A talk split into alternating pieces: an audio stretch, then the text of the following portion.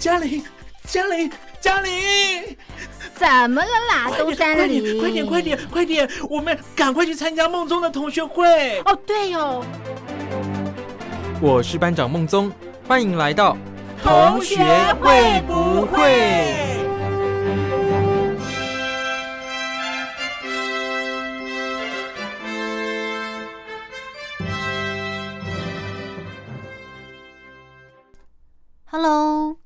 各位伙伴们，大家好，我是兰玲。今天我要跟大家分享一个台湾的好消息，那就是台湾的入境防疫规定从三加四变成零加七喽。也就是说，入境台湾的旅客不需要进行居家隔离检疫，只需要进行七天的自主防疫就可以喽。这对来台湾工作的商务人士或者是一般游客来说，是一个很方便的好消息；而对旅游业来说，更是一个天大的好消息，因为这就表示他们终于可以做生意啦。像我有亲戚还有认识的朋友在旅游业工作，当初疫情刚爆发的时候，他们有些人因此失去了工作，必须要转换跑道去餐饮业工作。或者是跑外送，那个时候国内也有传出很多旅行社倒闭的消息。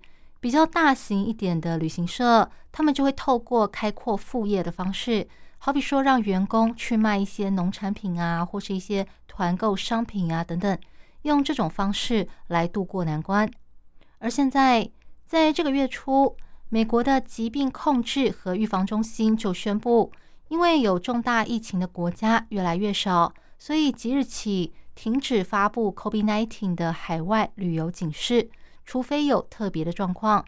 某种程度上，等于说美国向世界各国宣布，COVID-19 疫情带来的影响已经告一段落了。联合国世界旅游组织也预估，今年全球旅游市场大概可以恢复到疫情前的百分之五十五，甚至是百分之七十左右。所以说。台湾现在旅游相关的行业都开始大举招人了，像航空业的长荣、虎航跟新宇，他们就在招募空服员，还有地勤人员；饭店业跟旅行社则是在征求员工；其他像是旅游业的电商平台，他们也进入了备战状态。可以说，凡是跟旅游观光相关的产业，都在磨刀霍霍，准备要把这几年损失的钱给赚回来。而比台湾早一步对外开放国境的日本，我看报道说，他们的饭店、旅宿业，还有专门卖伴手礼给观光客的店家，似乎也面临了人手不足的问题。好比说，像是会讲外语的员工太少，还有饭店防务人员太少啊，等等，也让他们非常烦恼。可以说，就业市场跟当初疫情爆发那个时候一直裁人的情况相反。变成了一种想要真人，可是却找不到人的情况。可是，在中国，虽然说疫情已经趋缓了，大家可以出门，可以回到公司上班，可以跨县市活动，甚至可以出国旅游。可是，对于就业市场来说，似乎没有明显的帮助，还是有很多人没有工作。那究竟是为什么呢？我们这一集就要来讨论这个问题。我们先来听一首歌曲，然后就来进行今天的节目喽。刚才你所听到的歌曲是由张雨生所演唱的《我的未来不是梦》。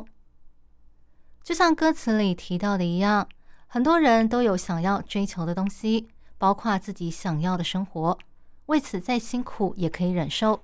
可是，想要达成理想，前提是你必须要有一份稳定的工作。但是资料显示，自从疫情爆发以来，一直到现在，疫情趋缓，中国的失业率依然很高，特别是在十六到二十四岁的这个阶段最明显。根据中国国家统计局发布的资料，今年七月，十六到二十四岁的失业率达到百分之十九点九，将近百分之二十，也就是说，每五个人里面就有一个年轻人失业。到了八月，稍微降到百分之十八点七，可是还是很高。中国的经济学家李红，还有非政府组织中国劳工观察的执行主任李强，他们都认为，年轻人的失业率其实可能比官方公布的这个数字还要更高。一来是因为这份统计它没有纳入农村的部分，二来今年中国的大学毕业生人数是破纪录的高，可是相对的职缺却很少，因此他们认为实际的失业率可能超过三分之一。年轻人在就业市场上究竟会遇到哪些问题呢？我们先来听听看下面这两个小短剧吧。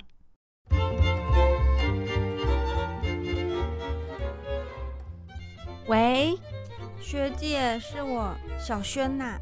哦，小轩啊，哎，好久不见嘞！自从你毕业之后，我们有好一阵子没联络了吧？怎么样，找工作还顺利吗？学姐，我的工作没了啊，没了？怎么会这样啊？发生什么事情了吗？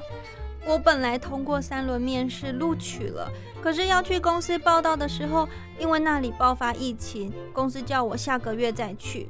没想到后来疫情又更严重，政府宣布封城，我报道的时间又被延后了。最后公司打电话来说，他们不能再等了，要改招当地人。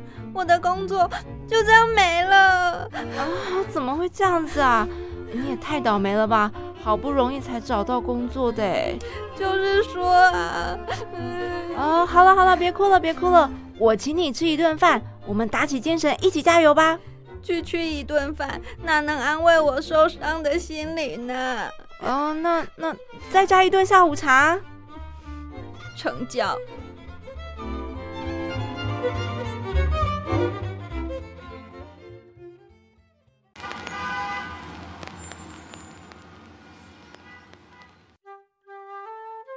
早安啊！呃，早啊！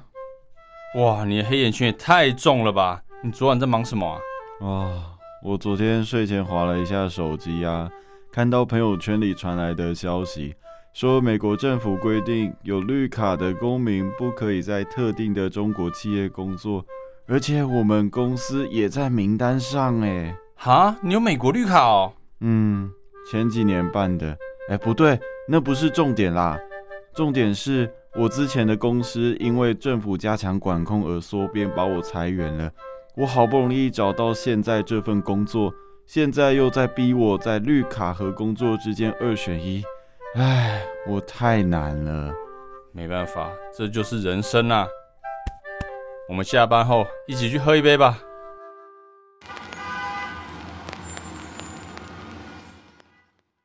刚才你所听到的这两个小短剧是根据新闻所改编的内容，我想大家一定有听出来。疫情还有严格的防疫措施，就是导致年轻人失业的原因。不过，除了这个原因之外，还有一些其他的因素。这边先进一段广告，广告后再来跟大家聊聊还有哪些可能的原因。唱支山歌给大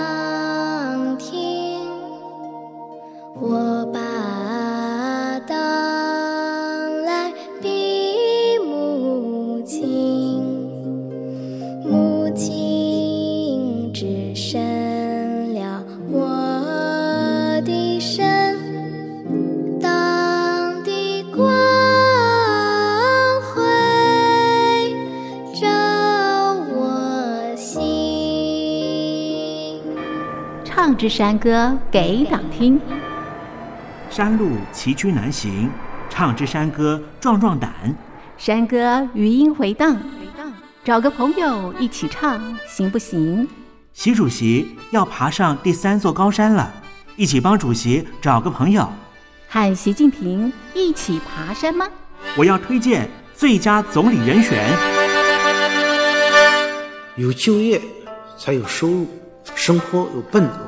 也为社会创造财富。他要像李克强一样有务实的经济脑袋。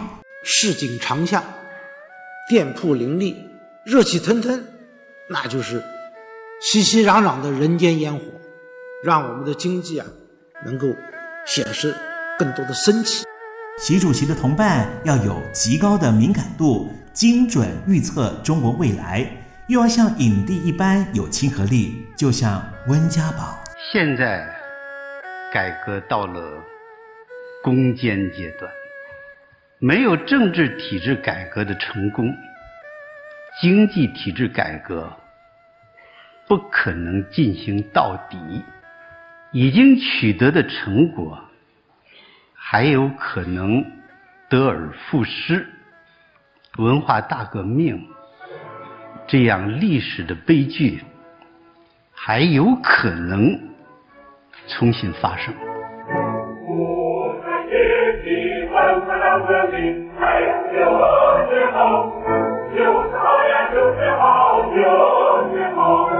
习近平的同行者要能像薄熙来一样一路大唱红歌，也要敢率先推动共同富裕。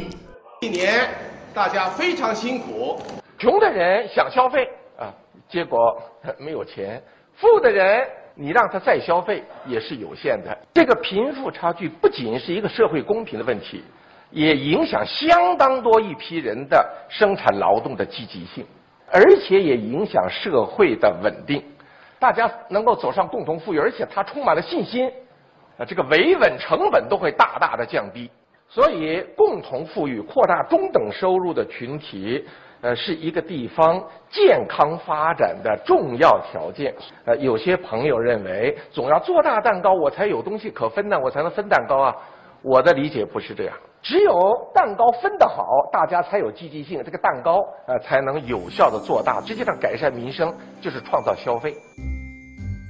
石油是国家发展的命脉，得有想法。习主席需要像周永康这样的帮手，更需要有勇气说出“中国人吃草也能活”的王岐山，替习近平抓出违纪的干部。共产党员和共产党的领导干部。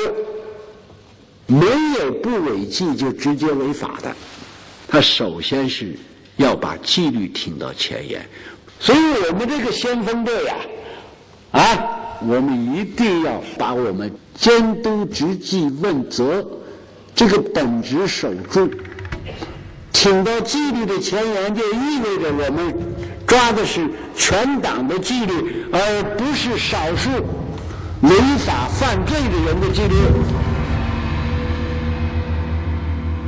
王岐山的硬朗恰好匹配范冰冰的柔情似水。范冰冰给了王岐山一张照片，那我就赶快从，因为你都会带你的照片，嗯，然后你的都都已经写好了，烟台的电话，然后然后身高什么，然后就给了他三张照片。他说那个。想看习近平一起爬山，身体得要好，要像张高丽，就算七十有五，还能跟得上网球冠军彭帅的节奏。首先，我要强调一点是非常重要的，我从未说过、写过任何人性清风，这一点是要非常强调。山路不好爬，心底要有马克思。王沪宁默默站在领导人后面，不抢风头，这是陪爬山路的必备条件。党的十八大以来，以习近平同志为核心的党中央，以巨大的政治勇气和强烈的责任担当，全面深化改革，扩大对外开放，党和国家事业取得历史性成就。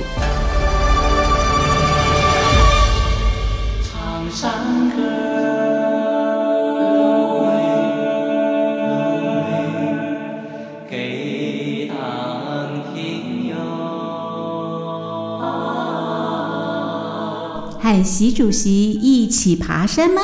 我要推荐最佳总理人选。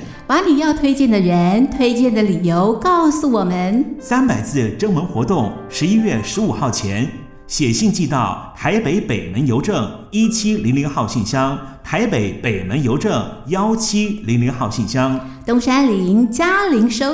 电子邮件请寄到 l i l i 三二九小老鼠 m s 四十五点 highnet 点 net。l i l i 三二九 at m s 四十五点 highnet 点 net，看习主席一起爬山吗？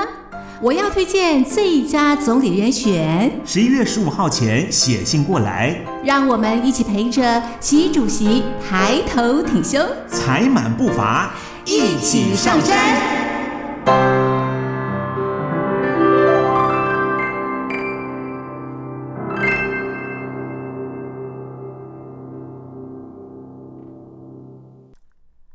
刚才我们聊到现在疫情已经开始逐渐趋缓了，新冠病毒对人体的影响已经没有以前那么严重。大家现在可以外出活动，可以进公司上班，可以跨县市旅游，甚至可以出国。可是，在中国，失业率依然很高。那背后的原因，中共当局的说法是，是因为企业依然受到疫情的冲击。当然，这话确实没错。像台湾在疫情最严重的时候，那个时候旅游业可以说是首当其冲，很多人失业。除此之外，还有很多的产业也受到了影响。所以当时政府除了推出了一些短期的工作机会之外，也有透过媒体一直不断的在放送各种失业补助的措施。所以我印象非常的深刻。可是中共当局没有提到的是，严格的防疫措施也是导致民众失业的原因之一。像刚刚你听到的第一个小短剧。那个因为风控措施没有办法到公司报道而丢了工作的女生，就是一个最好的案例。另外，南华早报在今年八月也访问了一个二十一岁的健身房员工。这个年轻的男员工说，当初他工作的那间健身房因为风控措施的关系，一下子开幕，一下子休息，这样子反反复复的，到最后客人都不上门了。老板实在是经营不下去，只好裁员。虽然他已经做好了心理准备，可是真的接到裁员的消息时，他的脑子里还是一片空白。他心想：“这是我出社会后第一份正职的工作啊，现在没了，我要怎么样跟爸妈交代呢？”之后他瞒着爸妈一段时间，但是后来还是被发现了。不过还好。爸妈并没有因此对他失望，或者是非常生气，因为他们周遭一些亲友的孩子也同样失去了工作，而这个年轻人他到现在都还没有找到下一份工作。严格的防疫措施不但让许多人失去了工作机会，也严重打击了外国企业对中国的信心。在欧美国家，很多人都已经打满了疫苗，而且相关的防疫政策也在逐步放松。甚至有些国家已经不戴口罩了。他们现在正是忙着拼经济的时候，可是，一到中国，你入境就必须要先居家检疫、居家隔离，然后还要进行好几轮的核酸检测，还要再遵守各式各样的规定。你说那些欧美国家的人，他们怎么能够接受这种事呢？纽约的研究公司荣鼎咨询就指出。欧盟和英国对中国的投资已经减少了超过一半。中国欧盟商会的主席伍德克也说，自从疫情爆发以来，已经没有新的欧洲企业进入中国市场，大家已经对投资中国失去了兴趣，更喜欢东南亚、印度或是其他国家。事实上，严格的动态清零政策已经对许多大陆民众的生活带来了很多的不便。而对那些外国企业来说，如果不想接受，他们还有除了中国以外的其他选择。问题是，如果现在的防疫政策继续延续下去，甚至变得更加严格的话，不要说是吓得外国企业不敢到中国投资了，甚至有可能连原本在中国营运的外国企业都有可能会离开中国，也说不定。刚才你所听到的歌曲是由黄明志所演唱的《不想上班》。这首歌非常的有趣，他唱出了许多上班族的心声。可是，如果当你真的没班可上的时候，你又要烦恼这个月的房租缴不出来，这个礼拜的餐费没有着落，那为什么会没班可上呢？除了你自己甩手不干了辞职之外，另外一个原因就是公司裁员了。那为什么公司会裁员呢？除了前面提到的受到疫情影响，或者是严格的风控措施之外，另外一个原因就是政府加强管制产业，导致企业缩编。像科技公司还有补教业，就是两个最好的例子。以科技公司来说，像腾讯在今年八月就裁掉了五千人，到了九月。又裁掉了旗下一间游戏公司里几乎所有的员工。阿里巴巴今年上半年裁掉了九千多人，将近一万名员工，滴滴公司也大概裁员了两千人左右。《华尔街日报》访问了一些知情人士，他们认为科技公司之所以大裁员，跟中国的经济放缓以及中国政府对于科技业的打压，还有加强控管有关系。为什么中共当局要加强对科技公司的控管呢？许多专家学者认为，第一个原因就是为了要让他们了解谁才是老大，因为许多科技公司他们的规模都很惊人，甚至达到了富可敌国的程度。站在政府的角度来看，当然有必要适当的提点他们自己的身份。另外一个原因。就是这些科技公司经常会仗着自己背景雄厚，做出垄断市场或是苛待员工的事情，这会对消费市场还有对就业环境带来不好的影响。另外，也有一种说法是，政府是为了取得科技公司从民众那里收集到的大数据，并且重塑这些科技公司，让他们按照自己所想的方向去发展。除了科技公司之外，补教业也因为中共当局的相关政策受到了重大的打击，导致大规模的裁员。不晓得大家还记不记得，去年七月，中共当局宣布禁止为六到十五岁的孩子补习，而且现有的补习班都要统一改成非营利单位等等。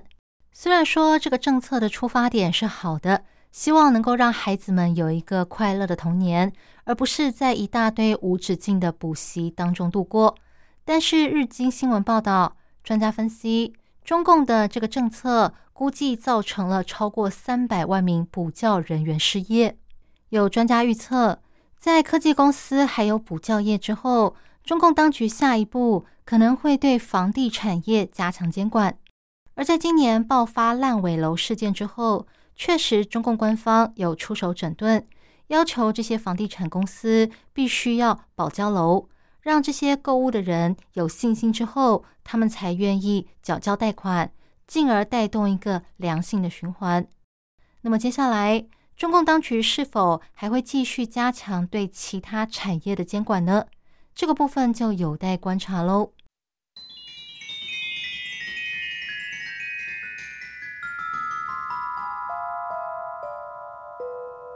在我的心中有一个理想的国度，在那里，所有的一切都是完美的，每一个人的脸上都挂着灿烂的笑容。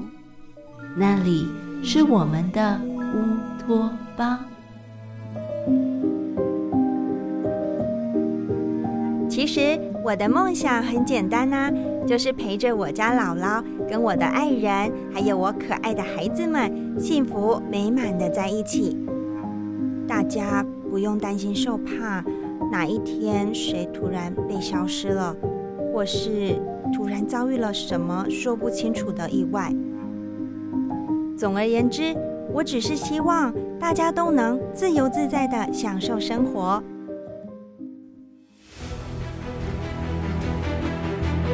不要开玩笑了，这是什么奇怪的政策？这个社会是病了吗？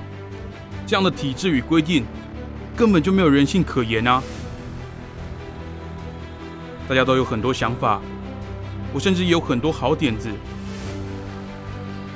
你不愿意听我说，那好，我可以用一首歌唱给你听。哎，不用想这么多啦。尽情随音乐摇摆就对啦，让我们大声唱歌，大声欢呼。你想说什么就大声说出来吧。音符的律动，词曲的创作，为我们带来精彩丰富的生活。在你的播放清单里，有没有一首歌也唱出了你心目中的向往，说出了你想说的话，成为了专属于你的音乐乌托邦？音乐乌托邦征文活动即日起到十一月三十号，电子邮箱寄到 lily 三二九 at ms 四五点 hinet 点 net，l i l i 三二九 at ms 四五点 h i n e t 点 n e t，纸本信件寄到北门邮政一七零零号信箱。北门邮政幺七零零号信箱，欢迎听众朋友们与王琦分享哪一首歌曲是你的音乐乌托邦。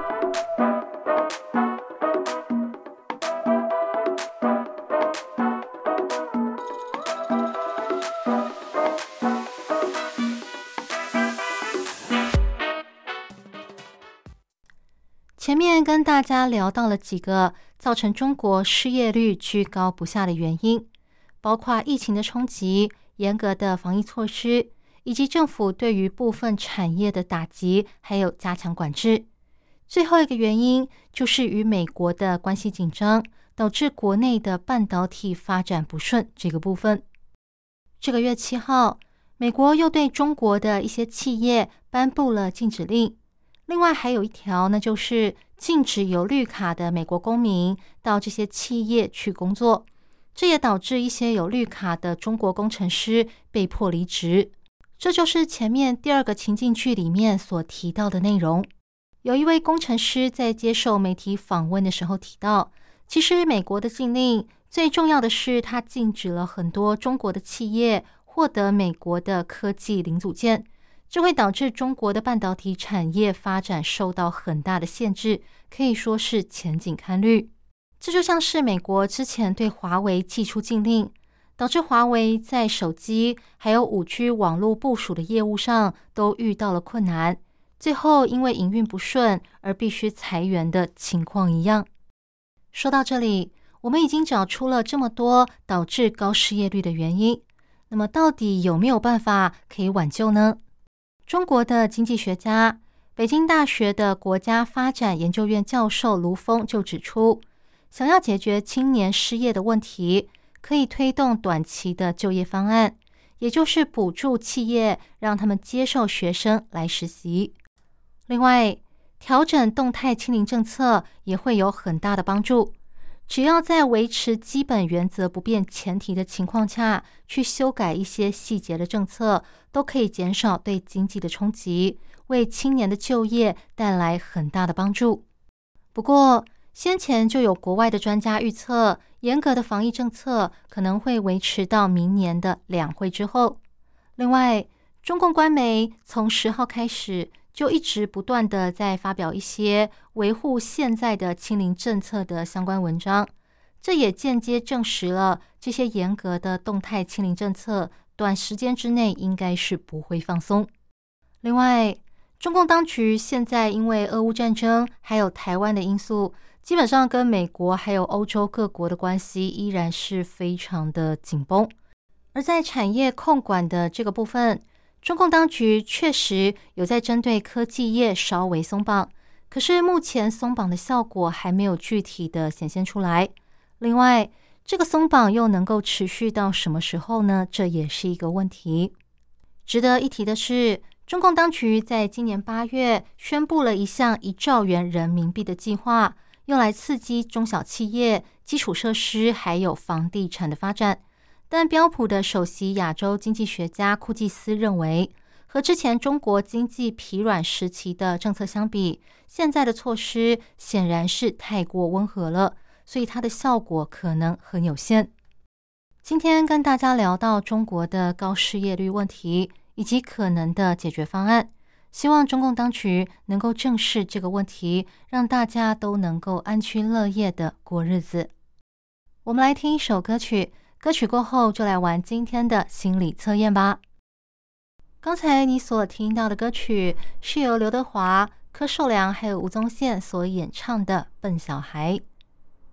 之所以选这首歌跟大家分享，是因为我觉得他的歌词传递了一种乐观向上的心态，尤其是里面唱到的这两句：“别想不开，老天自有安排。”今天的节目跟大家谈到了就业的话题，所以当然心理测验也跟职业有关。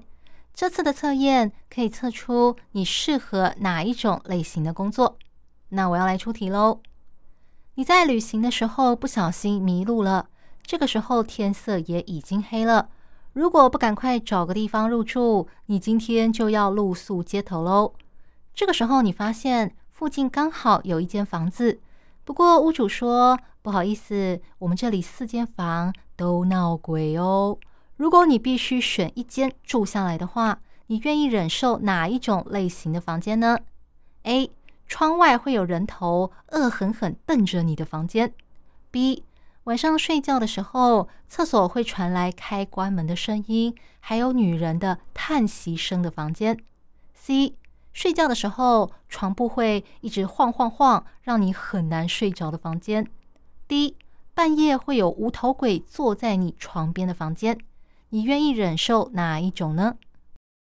好，那我要来公布答案喽。首先，选择住 A，窗外会有人头恶狠狠瞪着你的房间的人。从窗外瞪你的人，代表周遭对你的不满和异样的眼光。不过，他们在窗外，代表他们不会对你造成实质的影响，而你也可以接受。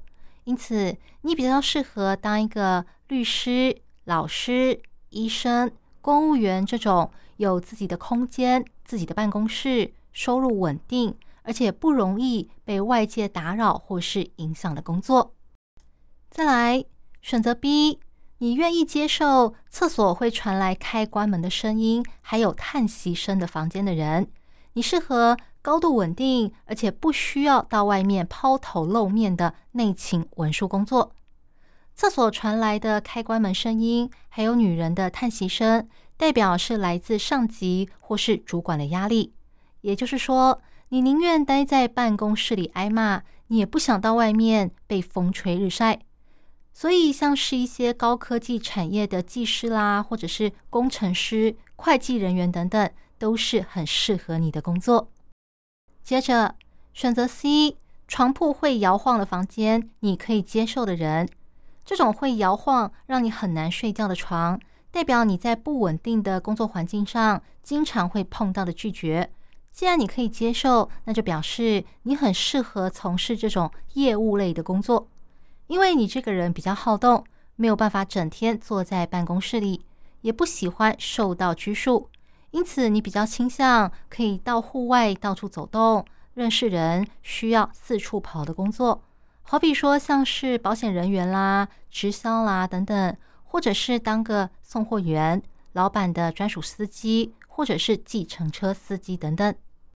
最后选择第一，你可以接受半夜会有无头鬼坐在你床边的人。有无头鬼坐在你的床边，代表这个人啊，应该说这个鬼和你非常的接近，但你却没有办法看清楚这个人是谁。因此，你比较适合从事跟人相关的活动，特别是跟社会大众相关的职业，好比说像是艺人啊、政治人物啊这些需要跟大家打好关系、需要获得群众支持的工作，还有像是公关人员、便利商店的店员或是柜台服务人员等等，也都很适合你，可以考虑看看。以上就是今天的心理测验。如果你还没有找到工作，或是对自己的职业生涯有一些想法、思考，还在摸索的话，可以参考一下哦。那今天的节目就跟大家聊到这里。如果你对今天的节目内容有任何的想法或是意见，都可以写信给我。我这里的实体信箱是台湾台北北门邮局第一千七百号信箱，电子信箱是 l i l i 三二九。小老鼠 n s 四五点 h i n e t 点 n e t，我是兰陵，那我们下个礼拜同一时间再见喽，拜拜。